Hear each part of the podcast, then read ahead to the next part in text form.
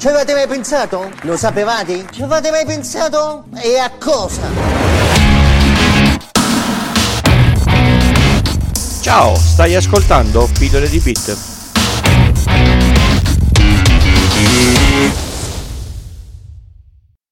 Questa è una puntata extra di Pillole di Bit, direi più un trailer di quel che uscirà nei prossimi 24 giorni. Io sono Francesco e da domani, alla vigilia di Natale 2019, vi porterò a passeggio per la storia dell'informatica, dal 1400 a oggi.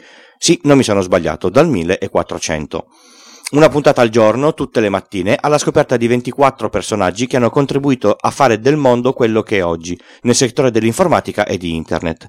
Persone più o meno famose che ognuna a modo suo hanno lasciato un contributo indelebile e alle quali dovremmo dire grazie. Ok, vabbè, forse non proprio a tutte. Saranno puntate brevi, senza un particolare approfondimento, che lascio fare a, a, voi. Il web è pieno di informazioni e se volete ci sono libri e film di ogni genere a a riguardo su tutti i personaggi.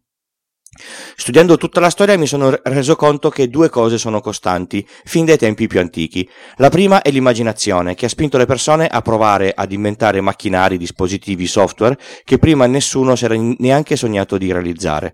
La seconda è che il mondo è piccolo, molto piccolo. Ho trovato collegamenti di persone nate agli antipodi del mondo e che si sono incontrate, spesso in quella che è poi diventata la Silicon Valley. Ad esempio, non sapevo che ci fosse un collegamento tra Steve Jobs, la Atari, Wozniak e la HP, tra, tra gli altri.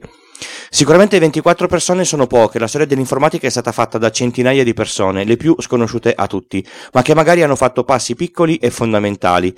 Non solo i passi sulla Luna sono stati piccoli per un uomo e grandi per l'umanità, anche sulla Terra e sicuramente sono più di quelli che ci immaginiamo.